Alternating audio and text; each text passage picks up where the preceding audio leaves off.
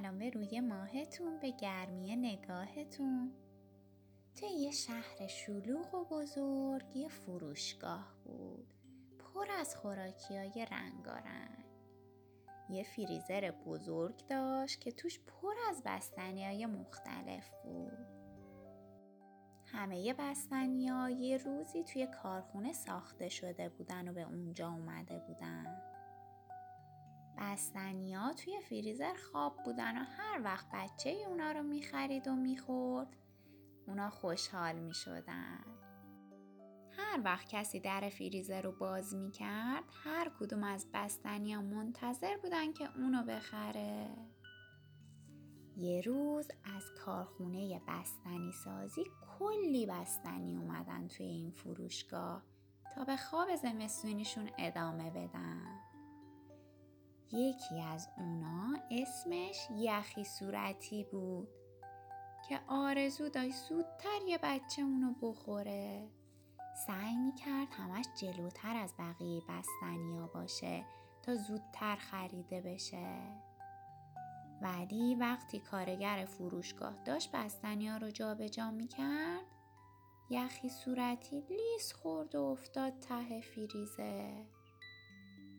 هر روز بستنیایی که بالا بودن و بچه ها می خریدن و می رفتن. ولی یخی صورتی اون زیر گیر کرده بود و کسی نمی دیدش. یه روز از روزا ایلیا کوچولو با باباش رفتن فروشگاه. ایلیا به باباش گفت بابایی یه بستنی خوشمزه می‌خوام به هم یه بستنی جادویی میدی؟ باباش دستش رو ته فریزر کرد.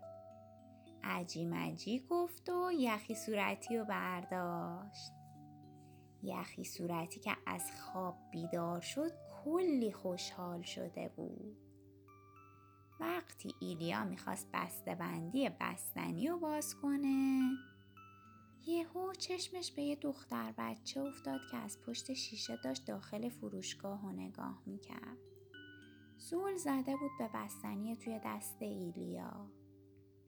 ایلیا کوچولو یه نگاهی به بستنی توی دستش کرد دوباره یه نگاهی به دختر بچه یخی صورتی دل توی دلش نبود که زودتر خورده بشه ولی ایلیا هنوز داشت به اون دختر بچه فکر می‌کرد.